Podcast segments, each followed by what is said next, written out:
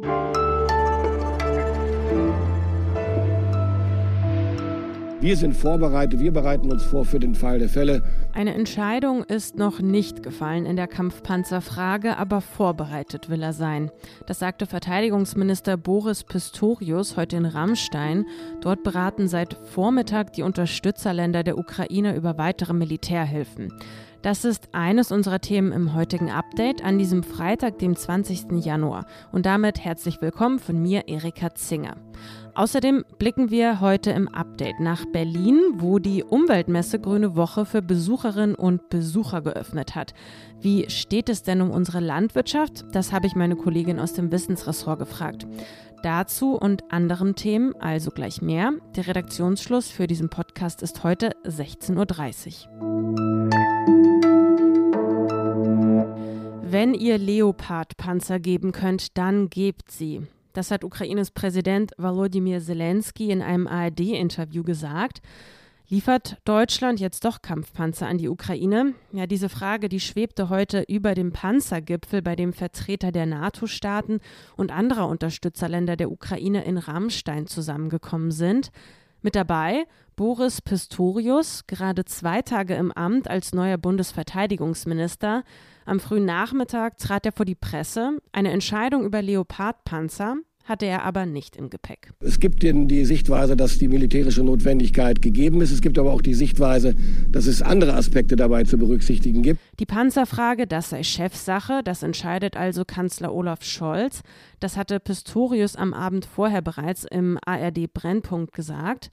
Aber es wird nun geprüft, wie viele Leopard 2 Panzer abgegeben werden könnten. Das ist schlicht und ergreifend Vorbereitung auf einen Tag, der kommen, möglicherweise kommen mag. Dann wären wir sofort handlungsfähig und könnten innerhalb kürzester Zeit die Unterstützung liefern, wenn denn diese Entscheidung zwischen der Bundesrepublik Deutschland äh, und den transatlantischen Partnern und den NATO-Partnern insgesamt so getroffen wird. Weltweit verfügen die Streitkräfte von 20 Ländern über Leopard-Panzer. Jede Weitergabe an die Ukraine muss von Deutschland genehmigt werden. Länder wie Polen und Finnland, die wollen Leopard-2-Panzer im Europäischen Verbund in die Ukraine schicken, warten aber auf grünes Licht. Klarheit gibt es darüber in Rammstein heute nicht. Es wurde nicht darüber gesprochen, sagte der Verteidigungsminister. Ukraines Präsident Zelensky hatte von den Teilnehmern in Rammstein verlangt, schnell zu handeln. Der Kreml müsse verlieren, hat Zelensky gesagt. Meinen Kollegen und Militärexperten Hauke Friedrichs habe ich deshalb gefragt, ob dieses schnelle Handeln in Rammstein zu vernehmen war.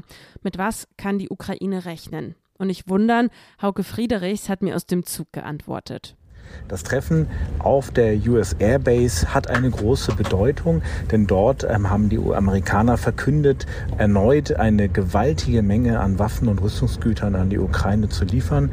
Äh, es geht äh, um eine Summe von 2,2 äh, Milliarden äh, Dollar. Ähm, auch Deutschland hat nochmal ähm, aufgestockt in einigen Bereichen. Ähm, der Minister hat allerdings in einem Pressestatement vor allen Dingen bereits bekannte ähm, Rüstungsexporte an die Ukraine noch einmal ähm, aufgezählt. Eine abschließende Pressekonferenz in Rammstein ist für 18 Uhr angekündigt, für das Update leider zu spät, aber wir bei Was jetzt verfolgen das Thema natürlich für Sie weiter. Zwei Jahre lang war Pause bei der Grünen Woche wegen Corona. Heute beginnt die weltgrößte Messe für Ernährung, Landwirtschaft und Gartenbau wieder.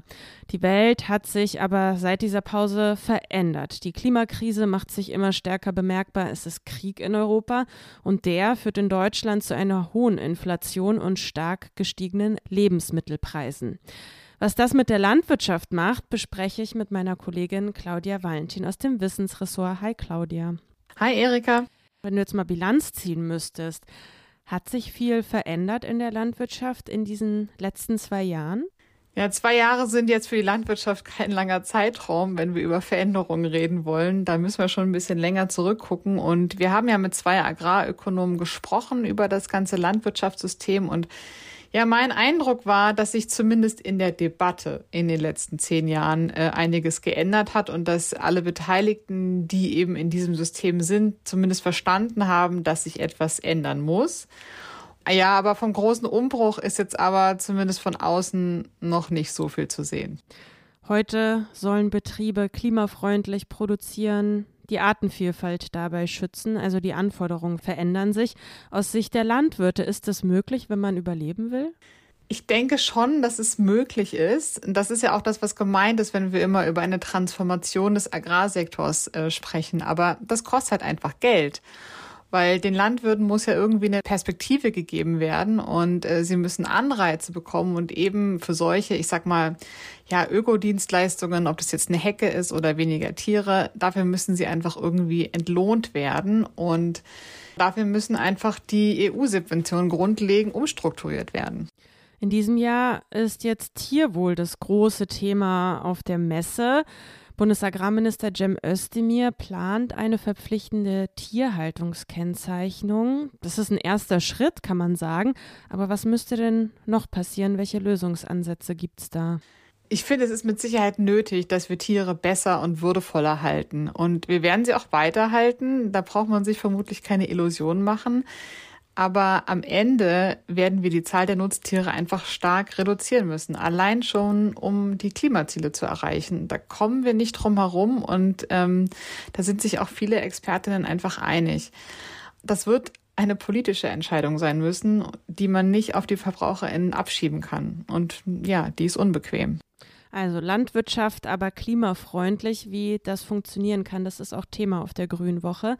Bis zum 29. Januar können Sie noch vorbeischauen und das schon erwähnte Interview der Kolleginnen, das verlinken wir Ihnen natürlich auch. Danke dir erstmal, Claudia. Ja, gerne. In Deutschland fehlen massenhaft Fachkräfte in fast allen Bereichen. Bis 2035 könnten dem Arbeitsmarkt sieben Millionen Fachkräfte fehlen. Die Bundesregierung, allen voran Bundesarbeitsminister Hubertus Heil, wollen gegensteuern. Im Bundestag hat Heil heute für seine Fachkräftestrategie geworben. Er setzt unter anderem auf mehr Aus- und Weiterbildungsmöglichkeiten und will dafür sorgen, dass Beruf und Privatleben besser vereinbar werden. Wir werden neue Instrumente mit dem Weiterbildungsgesetz schaffen.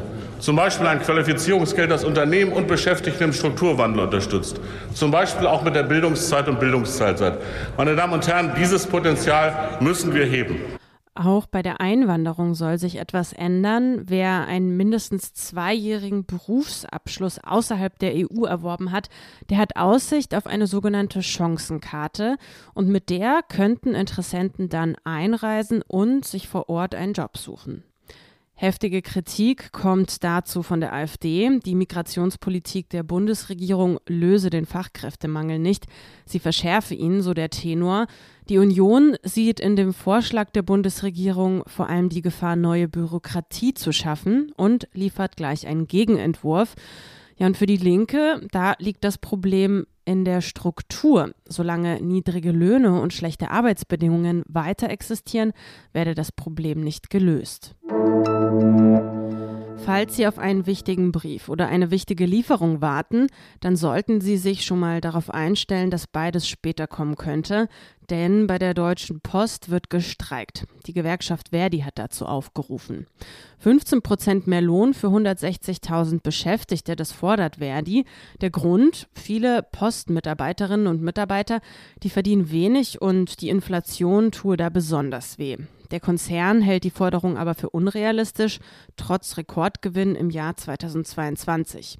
Verdi und die Deutsche Post waren bereits in Tarifverhandlungen, die sind aber in der zweiten Runde gescheitert. Am 8. März sollen die Gespräche dann fortgesetzt werden. Bis dahin will die Post ein neues Angebot vorlegen. Was noch? Für mich ist dieses Wochenende eins wie jedes andere auch und für viele von Ihnen wahrscheinlich ebenso. In China aber wird gefeiert. In der Nacht zum Sonntag wird dem Mondkalender nach das Jahr des Hasen begrüßt. Viele Chinesinnen und Chinesen reisen dann in ihre Heimatorte zu ihren Familien. Und das das erste Mal seit drei Jahren wieder. Drei Jahre, das ist eine irre lange Zeit, in der wegen der restriktiven Null-Covid-Strategie des Staates entspanntes Reisen unmöglich war. Im Dezember kam ja dann die abrupte Wende hin zur völligen Lockerung in China. Die Sorge ist nun, dass die Reisewelle Covid auch in entfernte Regionen bringt, dort, wo Corona noch nicht wirklich verbreitet ist. Ja, in diesem Sinne hoffen wir mal auf ein Neujahrswunder und eine nicht so dramatische Corona-Lage in China. Frohes neues Jahr. Nicht nur in Rammstein geht es um Panzer, sondern auch in unserem Schwester-Podcast Das Politikteil. Einen neuen Verteidigungsminister haben wir, aber fehlt uns ein außenpolitischer Kurs? Das fragen die Kolleginnen und Kollegen diesen Freitag. Hören Sie doch mal rein. Das war's dann auch mit diesem Update. Morgen früh geht's weiter mit meiner Kollegin Lisa Kaspari. Für Sie sind wir wie immer unter wasjetzt.zeit.de zu erreichen. Ich, Erika Zinger, wünsche Ihnen ein entspanntes Wochenende, einen schönen Feierabend.